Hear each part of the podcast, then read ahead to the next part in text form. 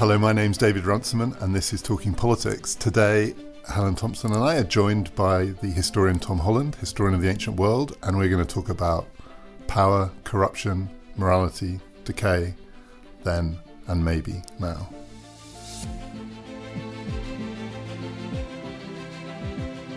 Talking Politics is brought to you in partnership with the London Review of Books. As politics speeds up, slow down with a subscription to the LRB, where Brexit and Trump are only part of a picture that includes, well, everything else. Read relevant pieces and subscribe at a special rate at lrb.co.uk forward slash talking. I went to see that Robert Harris trilogy, the, the two that they did uh, in the West End about Cicero, Tom, and, and you wrote the piece in the program, drawing the comparisons then and now. And the audience, I mean, everyone is kind of like just completely taken on board the thought that this must have been a story, the story of Cicero, the story of the end of the Republic, must have lessons for us, and maybe it does. And yet, there's also, I think, a feeling when you look at it that there's never been probably a period in the history of modern democracies or the history of the American Republic where people don't wonder, are we. Or even we- further back. Or further back. Are we living through. I mean, it's just the kind of story that everyone goes to all the time when they think they need a template for the end of things. Is it just the story that dominates all the others, the, the one that we can't get away from?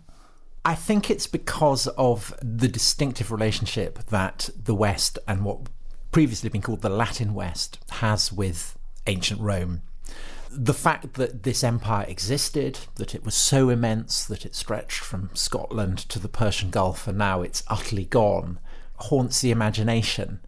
But if you think of an oak, and when an oak dies, it continues to sustain ecosystems, the kind of the mulch of the trunk and the roots continues to feed creatures and Rome has similarly has provided a kind of civilizational mulch. So it sustained Islamic civilization, even though Islam defined itself as being in opposition to uh, Rome. But you think of the baths, or more saliently, the idea of a kind of universalist, God guided empire. That's clearly a Roman idea that has fed into Islam.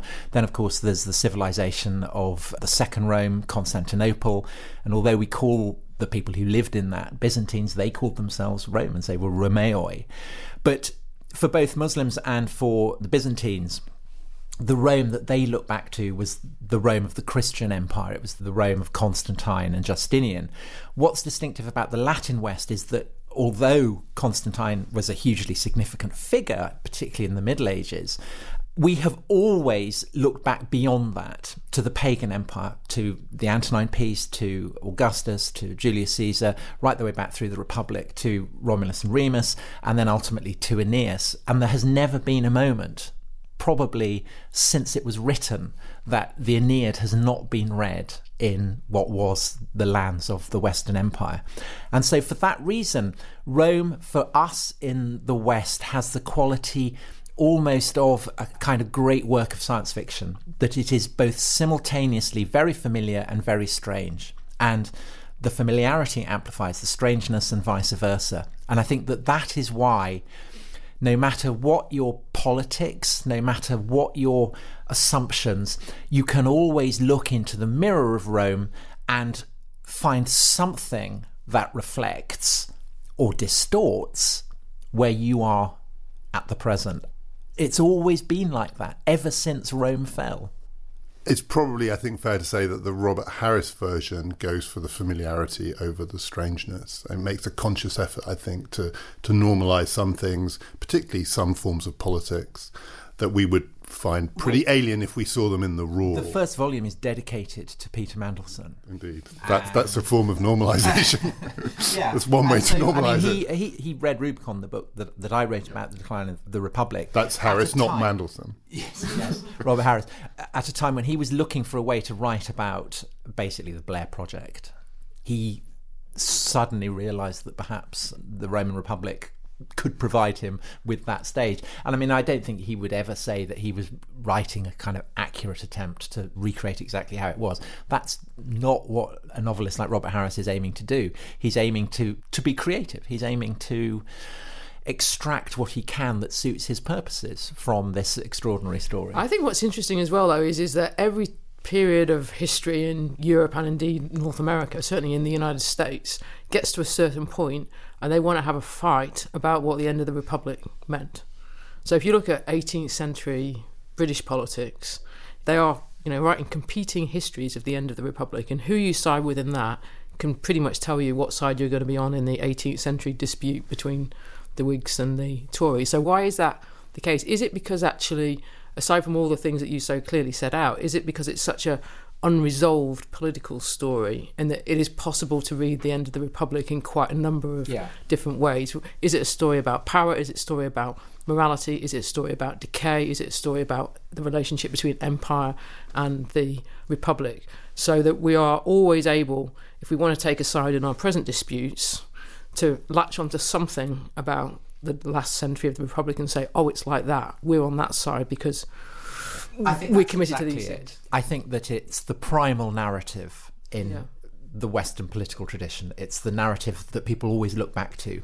And the reason that it is so effective in serving the interests in the way you've spelt out is that it does kind of uh, serve as a gauge for where you stand politically.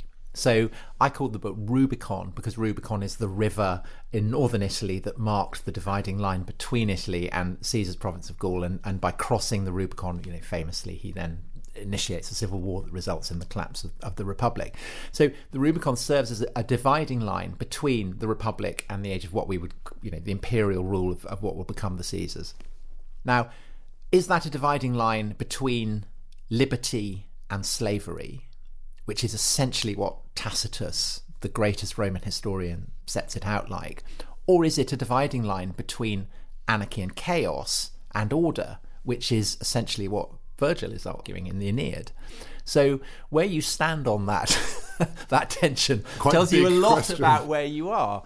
And it's a disagreement that is not just political, it runs through through the way that classicists and ancient historians understand it as well. So Ronald Syme wrote the classic account of it, the Roman Revolution, and he wrote it in the late 1930s. And so Augustus is portrayed as a Mussolini. There's a chapter called The March on Rome.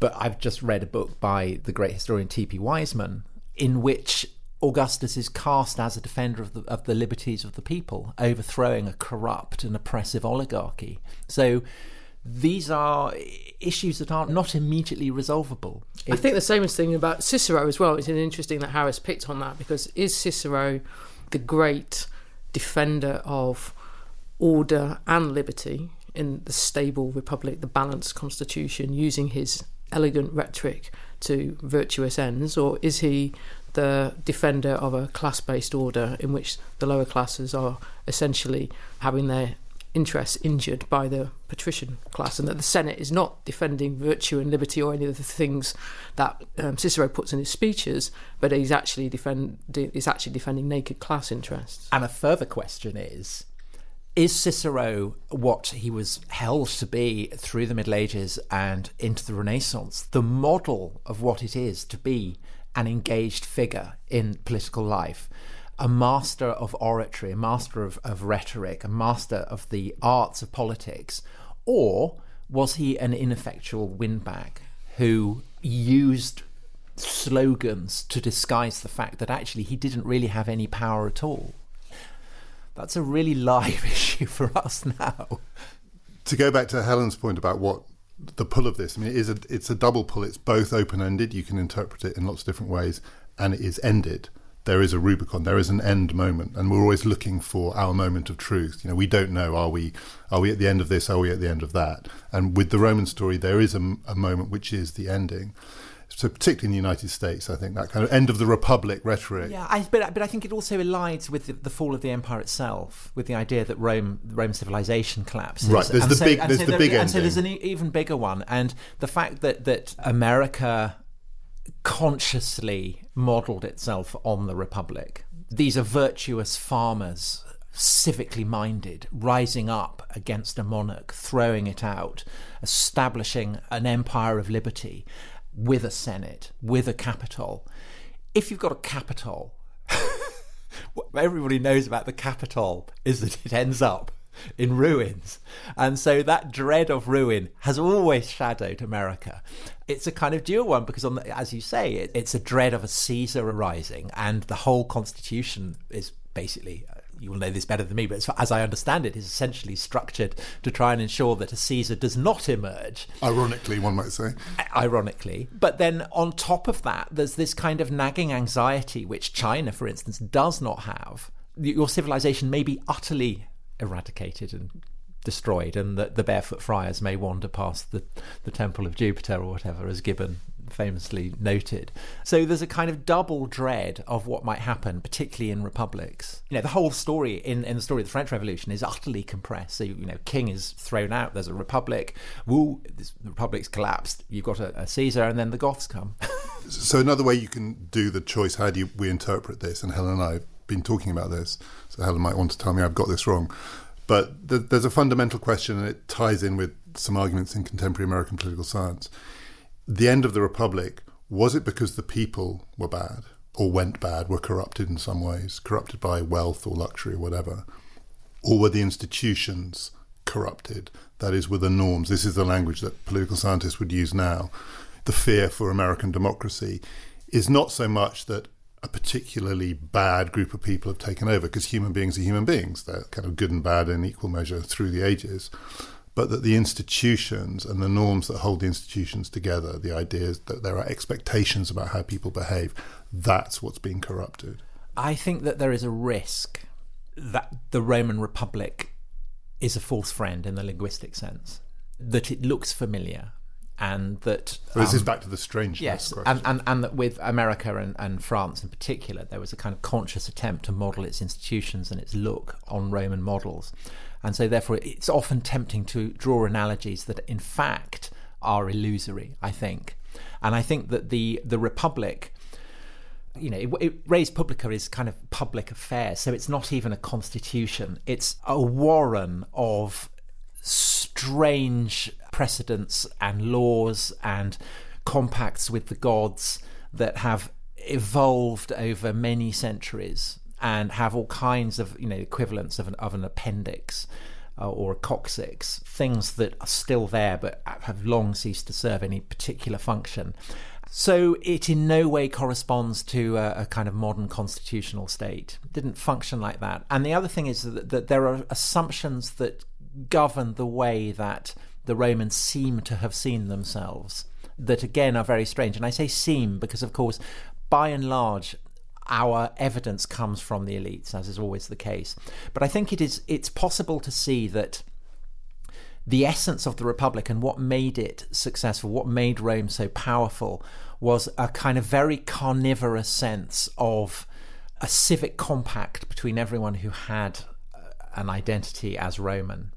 And in a way, if you want a modern analogy, it's not the West Wing that provides it, it's the Sopranos. It is the Roman state was a kind of mafia state. You got compacted in. But again, that's not entirely fair because on top of that, you do seem to have had a very strong sense of civic virtue, the idea that you consecrate your identity to the success of the community as a whole. And that's more than just the kind of the self interest of a mafia soldier. You are consecrating yourself to something noble and inspiring. And that is something clearly that people in the Enlightenment in, in 19th century did find very inspiring. And of course, in its own way, the fascists did as well. And that's another shadow that now hangs over attempts to draw parallels between Rome and the modern. I think the other difference is that the Americans take an idea that comes out of the Roman Republic and the writings about the Roman Republic, which is the mixed constitution. But the Americans basically construct their republic by separating powers between the different branches of government. Whereas, although you've got some of that going on in Rome, their idea of the mixed constitution is more about balancing class interests within the republic. And then the balance between those class interests changes over time. So the aristocrats represented in the Senate have to make concessions to the plebeians over time. And then you have a period where that kind of compromise breaks down, and then you start getting the rise of what likes to be called, you know, like more popular politics. And that rise of popular politics then gets seen as something that is destructive of constitutional and institutional norms, and that Julius Caesar's triumph at the end is kind of the culmination of that story. But what they're fighting about, let's just personalise it as Caesar versus Cicero for the um, Roman, is basically class conflicts about land reform and debt. So the constitution's in a way, constantly trying to adapt to the changing balance of power between the classes that is happening in relation to what's happening in the empire as much as anything else. And in the end, the constitution can't deal with that. It can't actually resolve those problems in a in a peaceful way. But the Americans rejected that whole notion of mixed government in balancing the classes in the way in which they constructed their republic. It was about what the institutions themselves did and how the power that each had was used to check each other. Now, I still think there's a legacy of that sort of class based conflict that's there in the Roman Republic in what we see now, not least because any attempt in which the lower classes are given more political influence gets deemed as something that's constitutionally irresponsible, but it's not the same kind of republic. Because that was going to be my question. So the parallel that is drawn now is pop, you called it popular, but, and it's now populist. So Trump is a representative of those classes. And he poses a threat to the American Constitution, as you say, not because he's a representative of those classes, but because the behaviour that comes from that is challenging the norms of separation of powers. I'm currently reading the Mueller report. He is definitely challenging those norms. But do you think that the popular populist thing doesn't work for the reasons you said? I think that it does and it doesn't. I think that's what's interesting um, we'll come to Tom in a second. Why you can read thing, different things into it. I think that's what was Harris was going after because he wants parallels with members of the patrician class who make irresponsible, feckless promises in this seeking out the popular vote. So it's the Boris Johnson. I mean, yeah. in the play, that's the that gets the laugh. Everyone gets the Boris reference, and Boris was there on various nights, laughing along in his Boris so way. So it, it, it's not that. Which is what Augustus was said to do. He would laugh at jokes made about himself. Oh, I don't know what to make of that. Well, because he was very Augustus was a brilliantly skillful politician who knew that um, you had to keep the upper classes on side by showing them respect, but you also had to keep the people on side by showing that you were a good sport. Yeah, so it's about in that view is is that irresponsible patricians who use the grievances of the lower classes in order to seek power for themselves and that is a narrative that I think people in Europe and the United States have come back to time and time again. And in some sense, the American Constitution and Madison's commitments are kind of an attempt to try and ensure that that can't happen in American politics. But the other way of looking at it is to say actually it's the Senate that represents an aristocratic class that simply won't get to grips with the problem of the lower classes, the need for land reform, the problem of debt, and that it uses the arguments about violating institutional norms in order to try to suppress the grievances of those classes. And I think that that tension between the way in which, say, people interpret the Brexit vote and Johnson's role in particular in it is still is still part of our politics. Again, I think that there is a risk of of not recognizing just how strange to our way of thinking the way that Romans saw themselves and the way that they saw their relationship to the Roman state. Essentially, what the Republic offered every individual Roman, from the highest to the lowest, was an opportunity to demonstrate virtus, to demonstrate, you know, virtus means properly being a man, so to fulfill your manhood. And if you are at the top of the tree, then you can do that by winning the consulship, as your ancestors did, and perhaps ultimately becoming a, a censor. And the censor is the greatest office that uh, the Republic has to offer. And the reason for that is that the censor every five years works out exactly within kind of complex levels of stratification your individual citizen ranks. So every citizen within the Republic knows where he is situated in terms of rank and status and how his fellows will look at him. What that also offers is you can go down, but you can go up. So there is this kind of idea, which perhaps you have in the idea of you know going from the log cabin to the White House, the idea that everyone can ultimately improve themselves. The genius of the Roman state in its kind of palmiest days is that it is able to turn this desire to manifest your virtus, to show yourself a man outwards against Carthaginians, against Gauls, whatever, Now, the Roman narrative is that this process then corrupts that sense of virtus, that the influx of wealth it sort of clogs up the arteries of virtue and courage and civic responsibility, and everyone gets obsessed with celebrity chefs and exotic Greek sex manuals and all this kind of stuff, and they're not devoting themselves to the kind of things that that, that a Roman properly should, and. You know, in a Marxist age, we're obviously highly suspicious of that and tend to see it all as being expressive of deep rooted class interests. But I think that there is a case for saying that Romans did feel a sense of community that was founded on that sense that everybody had a stake in it, and that the loss of that was felt as a kind of bereavement. Over the course of the final century of the Republic's existence, leading political figures advanced to the degree to which they were able to offer poorer Roman citizens the chance to recapture a sense of themselves as men and there were essentially two approaches to that, and they were not party political. So it was not the equivalent of Conservative and Labour or Republican and Democrat. It was based on whether you identified yourself with the ancient, stern, unbending traditions that were exemplified in the Senate, or whether you identified yourself with the roistering traditions that were associated with the populace, with the people. This was less about policy than it was about style. And in that sense, I think it does hold up a fascinating mirror to what's going on in America at the moment. Because you would say that Trump and, and McCain are both Republicans, they're both in the same party, but everyone recognizes that they are polar opposites. McCain he belongs to the optimates. He belongs to the boni. He belongs to the class of to which Cicero also belongs. That you know there are ideals, there are standards, that every Roman is called to live up to. And these are ancient and they probably involve eating turnips at some point and they involve kind of dipping yourself in cold showers and all that kind of thing.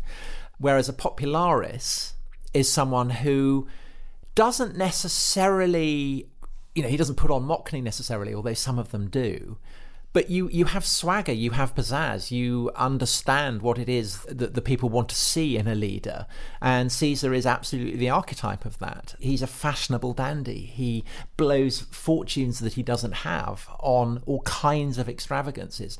He puts on gladiatorial shows where everyone wears golden armor. This is the kind of thing that appalls McCain type senators, but the people love. And an obvious earlier prototype of that in, in contemporary politics would be Berlusconi with his use of football and game shows and things. You know, Berlusconi appalls responsible Italian senators, but he obviously has a you know a broad constituency for this kind of stuff. Talking Politics is brought to you in partnership with the London Review of Books. Need to stock up on any weather wardrobe staples? Check out American Giant for hoodies, jackets, sweats, and more pieces you can wear anywhere, all made right here in the USA. Go to American Giant.com and use code ANYSTYLE24 for 20% off your order. The other difference, and Harris doesn't shy away from this, so the other strangeness is the violence.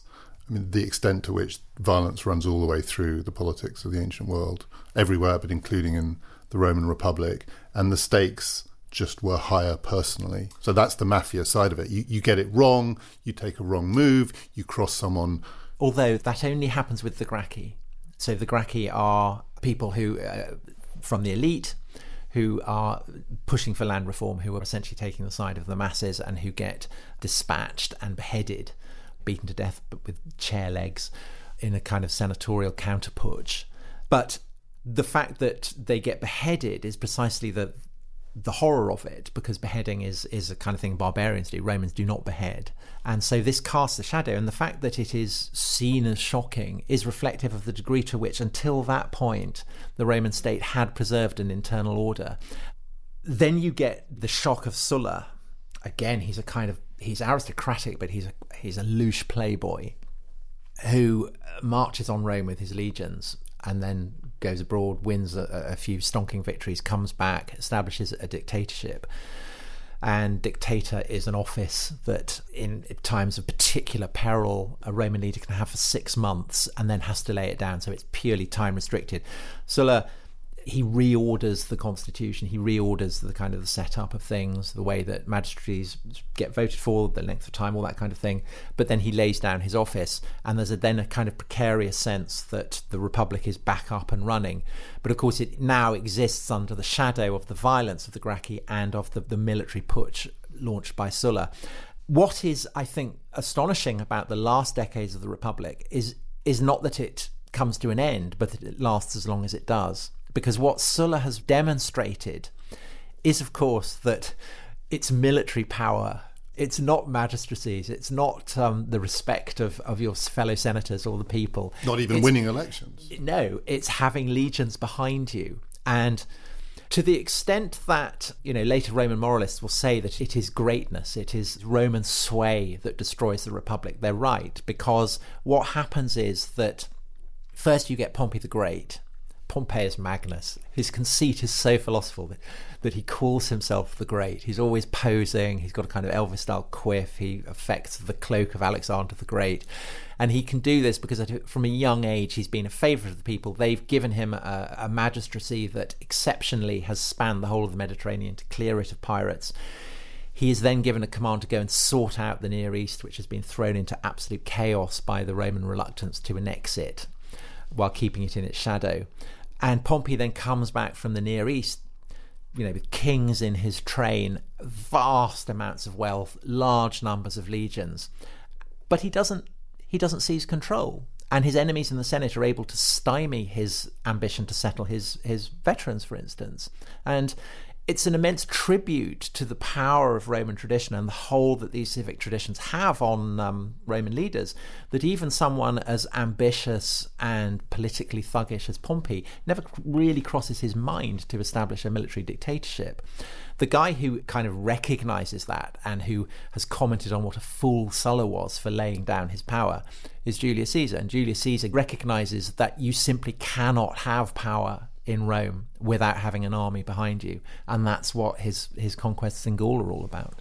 I mean, I think this raises the interesting question about what the relationship of the empire is to all this. Is it in the end that having a republic is not compatible with the empire, in part because the empire does raise individuals, give them military power, Sulla, Caesar, Pompey before, but I just want to pick up one thing you said before before we get to the empire, and that is is that I think that the the killing of the the Gracchi is a really interesting moment because the narrative, let's call it the Cicero narrative, if we want to say that, kind of wants to identify the populares as the people who break the norms. But actually, that first shedding of blood, so to speak, in the Republic after centuries where it hasn't happened, at least on the streets, is actually done by the Senate. Yeah. The first act of like breaking down the yeah. norms is actually the Senate against the populares rather than the other way around. But I think that if you go back to the period that you're talking about up to Caesar's rise, the question, and I think this is the other reason, and in some sense, why the point where the two spectres of the end, the end of the Republic and eventual end of the Empire come together, is it actually that the Empire destroys the Republic? Well, again, something that is very different from us. The Romans don't have a sense of progress. So everything is good if it's old. The Roman state evolves at an, you know, an incredible lick. It's very adaptable, but its adaptation always has to be disguised as going back to the source. And essentially, as you say, the argument in the last century of the Republic between those who want to enshrine senatorial power as the arbiter of what should be done in the state and those who are more concerned to essentially base their power in their popularity with the people, both of them are looking back to the past. Both of them are casting their enemies as kind of dangerous subversives who are undermining the traditions of the Roman state. And the genius of Augustus, when he emerges out of the carnage and slaughter of years of, of, civil war that followed Julius Caesar's crossing of the Rubicon, the genius of Augustus is that he is able to contain these tensions and paradoxes within him. So with the Senate, he disguises his power. He is primus inter pares. He's just one of them. But everyone knows that he's, he's not. He's, he's got these legions. He's got these legions along the frontiers. And with the people, he gives them entertainments. You know, he likes a laugh at his own expense. He is seen wearing a kind of battered straw hat, like uh, any Roman farmer. And his genius is to fuse the kind of optimate and the popularis traditions within him. What then happens over the course of the succession is that you have a kind of yo yo between those two traditions. So you have Tiberius, who is an optimate to his very teeth. He despises the people. He's a, Claudian, the kind of the grandest, snootiest, sniffiest of, of all the, uh, the the great Roman families. And so that massively influences the way that he's seen and remembered. The people do not like him. Then, of course, you have Caligula, who likewise the Senate hate because Caligula pushes the idea of giving the people what they want to, to massive extremes. Claudius swings back to the Optimate, Nero back to the, the Popularis tradition. But if you look at, at how Caligula and, and Nero are remembered, and then you look at how the liberal press write about Trump, you can kind of see why it was that uh, that Nero was very popular, that people laid flowers on his grave after he died, but simultaneously why those who write the histories absolutely detested him. I, I just want to push one more Trump analogy, and it goes back to Helen's point about the Gracchi and, and who first broke the norms. Because there is that sense of angst in the American political establishment at the moment around this question. What's the point at which? So there, there's a consciousness or a feeling that some of the norms of the republic are being eroded by Trump. But to take Trump down might require the really crucial step in going outside of those norms. I mean, impeachment is this complicated question, but as it were, to remove him outside of an election. So it's not going to be beheading, right? And it's not no. probably going to be no, an overt act of violence, but in constitutional terms, there is this kind of almost terror. Are we going to have to yeah. be the ones? And, and, and and bear in mind that what precipitates Caesar's crossing of the Rubicon is precisely a legal threat of that kind. Caesar has spent ten years in Gaul, winning great glory for the Republic, conquering vast new territories, plundering gold, sending it back, beautifying the city. So he deserves right by the state, but his enemies are jealous of him, and they have maneuvered things that they are waiting to prosecute him once he has laid down his political office and therefore loses his immunity from prosecution. And the dilemma that Caesar faces is does he stay within the constitution, lay down his powers, go back to Rome, and have his career destroyed? Or does he cross the Rubicon with his armies? When he's walking the battlefield of Pharsalus, where he's destroyed the armies of his enemies. He says, This is what they wanted. They wanted this. You know, they pushed me, Caesar, after all I'd done, into this corner. And there's no question that Caesar and his followers, of whom there were many, regarded the legal maneuvering of Caesar's enemies as petty and unconstitutional, that the law was illegal. That rings a bell. I noticed that Lindsey Graham was saying something um, yesterday, I think, about how he didn't want America to go down the road of using basically political prosecutions against families, talking both about um, Hunter Biden and about Donald Trump Jr. Well, uh, but I think there is the difference in the in the Rome case, and this is where again I think it is alien, is is, is that these were essentially weren't they private prosecutions that could be brought yes. against individuals. There's nothing yes. like a state prosecutor well, that can also, neutrally decide these things. And, and, and again, and again, it's important to emphasise that the essence of the Roman state is is a patronage system.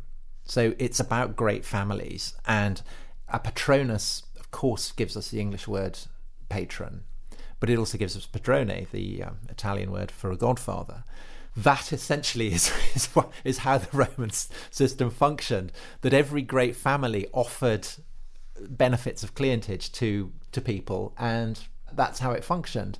The greater a figure you were, the more benefits you could offer your your clients. The reason that the republic collapses is that in time kings become clients. Cleopatra essentially is Caesar's client and then becomes Antony's client. And that means that all the lands that have been conquered by Rome become kind of collateral damage in shootouts between these rival padroni. And the final shootout is between Antony and the young Caesar, Octavian as he's called, who, who will become Augustus. What Augustus is, th- is then able to do is to establish himself as the ultimate godfather. Everything flows from him, and that then is sufficiently stable that it's able to provide not just the city of Rome, but all the vast swathe of territories and provinces that Rome has conquered with the kind of the security that You know, a, a good man, a godfather can offer shopkeepers. And so that and that again focuses the issue on you know what's more important, order or freedom. You know what what do you go for? What what's better? Is it better to live under a free republic where everyone's tearing the chunks out of each other, or is it better to accept the mastery of of a single man but live in peace? So another strangeness familiarity question that comes up in that context is just about power and personal powers. This is partly about Rome, but the whole ancient world, emperors, then moving forward, popes and others, extraordinary power in the hands of one person. And we live in a world where, in some ways, the power is greater. So Trump has the nuclear button. Zuckerberg, there was the famous cover of The Economist with Zuckerberg as Augustus, thumbs up, thumbs down. So his network is 2.2 billion people, an unimaginable scale of power, and yet not the same kind of power. So No, it's not not- not not, power. Not it's not life and death power. As someone who's moves from the ancient to the modern and back again, is the quality of power? Is there anything about it that's unchanging, or is or should Well, we resist those parallels? You, you, you mentioned popes. Actually, the power between of popes and emperors is radically different. It's the Christianization of Rome that explains where we are now. Because what happens with Rome is that it has a sense of itself as a civic entity that is potent, carnivorous, even. It despises barbarians. It feels free to conquer them. It feels free to slaughter them. It feels free to to enslave them. But what ultimately happens is that the whole world becomes Roman, and over the course of the second, third, fourth centuries AD, the challenge for Roman emperors and for the Roman state is not to affirm the distinctiveness of the citizens of Rome, of the city, but to find a way in which all the various peoples who live within the, the, the framework of the empire can be constituted as Roman. There are various attempts at this. So Caracalla, at the beginning of the third century, gives every free male within the empire citizenship. Various gods are auditioned for the role of a kind of supreme god who can serve as the divine patron of the Roman Empire, which is equated with the world. Christianity passes the audition because Christianity has at its core the idea that there is no Greek or Jew. You know, there is no slave or free, even ra- there is no man or woman, really radically. But it has the idea that the Roman state is able to synthesize is, is the Christian idea that all human beings are created equally in the image of God. And this becomes an incredibly potent one that, of course, in due course outlives Rome. So the city of man, Rome, falls. The city of God, as described by Augustine, survives and endures. And that sets up a polarity that then passes into early medieval and high medieval Europe. There is the dimension of politics. There is the dimension of the flux of earthly things, and that is defined by the saeculum. And the saeculum in Latin originally means the span of human memory. A hundred years, 120 years, it comes to mean a hundred years, so hence century. Men live, they die, things pass away. Against that, you have the order of God, that is eternal. So you have the idea of there being this dimension of the saeculum and then this dimension which the church has has control gets absolutely embedded down. In the 11th century church radicals are able to seize control of the bishopric of Rome and kind of essentially establish it as the papacy as the head of a kind of pan global state. But it's one that is transplanted from from the dimension of the saeculum from and therefore from the dimension of earthly kingdoms. And so embedded within western political discourse is the idea that you have earthly politics but there is also something more beyond that. That of course in itself becomes a source of immense political power. So that's what enables the papacy to send armies off to Jerusalem or Lithuania or whatever. And then that power gets contested and the Reformation and then into the Enlightenment, this idea, this idea that there is a kind of moral validation, a dimension of progress, of improvement, moral improvement, becomes something that people compete after. It reflects this kind of primal idea that there is the, the, the secular and, and, of course, what becomes beyond the, the dimension of the secular. But that, that, that is a division that does not exist in antiquity. It simply does not exist. And so you have to set that one side.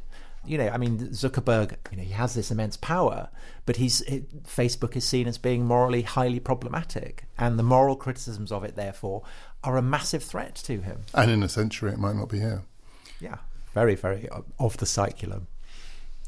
So one of the things that is, I think, increasingly noticeable in the last few years is that it isn't just in the West that the idea of Rome and what it represented, including in the sense that you've just been talking about its later Christian sense, seems to be part of political discourse that Vladimir Putin is quite keen on presenting himself as a Roman emperor. Yeah. And he's also quite keen on the idea of Russia as a successor to Byzantium, as the third Rome. Why is it that the imaginative legacy of Rome goes to the east well, as well as to the west? And is there anything that's going to give Putin any real political purchase in his rather personal exercise of power. There's, a wonderful paradox about this, which is, of course, that you know we've been talking about parallels between Rome and and America. But you know, as we've also said, what we know about Rome is the republic falls, the republican system collapses, and then Rome itself falls. What we know, it decline and fall. That is the essence of it.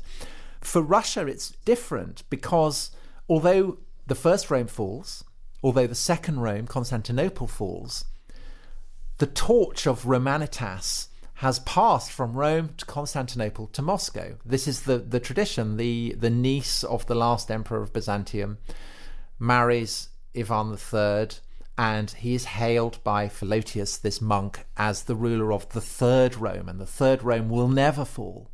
And this is an idea that passes down through the emergence of the Russian Empire. So when they annex the Crimea. The Crimea is important to Catherine the Great, and Potemkin hails it in these terms and says, "You know, we've taken back the land that was ruled by Rome, and where the ancestors of the Slavs were baptized into the Orthodox faith." Crimea is doubly holy to us because it, it links us to the first Rome and to the second Rome. This kind of obviously went into abeyance in the Soviet period, but even then you had this extraordinary story, which may be apocryphal, but even if it's apocryphal, it doesn't matter because it, it's revealing about the stories that are told. How when the Nazis reached the borders of Moscow, Stalin sends an icon up in a plane to go round the limits of Moscow in exactly the way that when Constantinople was besieged, they would send icons up onto the wall, and the and the Virgin would be seen patrolling. You know, so these are deep that, that, that have a living integrity in Russia in a way that they don't don't in the West. And for Putin, Crimea matters in the way that it mattered to Catherine the Great. You remember the famous image of him uh, discovering a Greek amphora in, in, in the Black Sea. This is a really kind of potent idea, as of course is the idea that they're getting back into contact with the well springs of their Christianities. You had all the images of priests blessing the, the planes when they go in.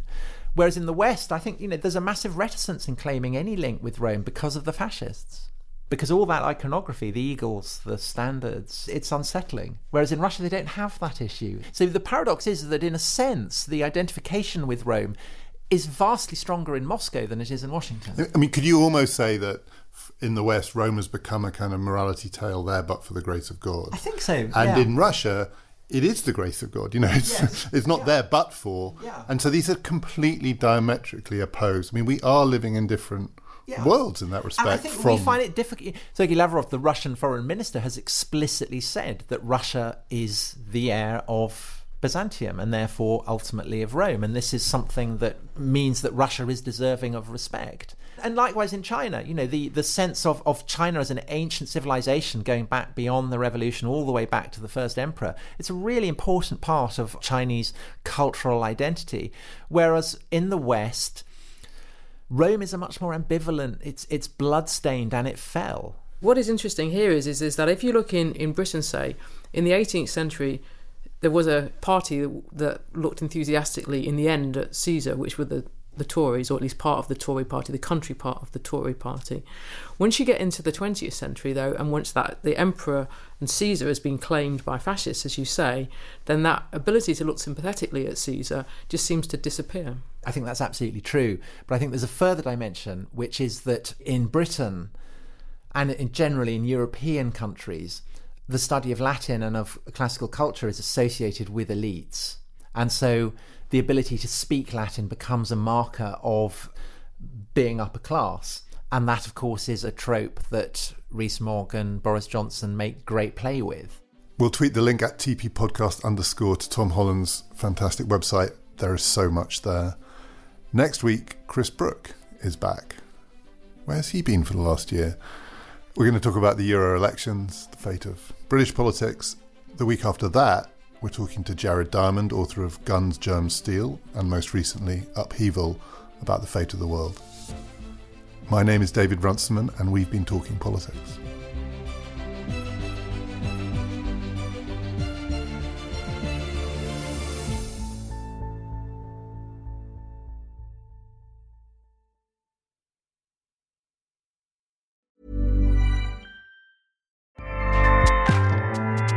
ACAST powers the world's best podcasts. Here's a show that we recommend.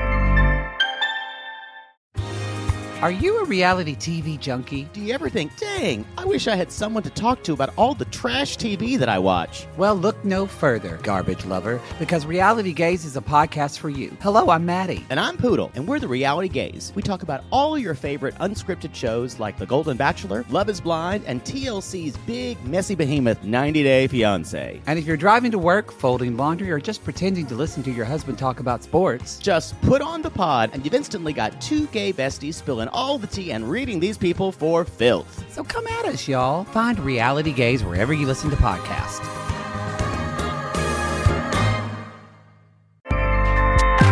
ACAST helps creators launch, grow, and monetize their podcasts everywhere. ACAST.com.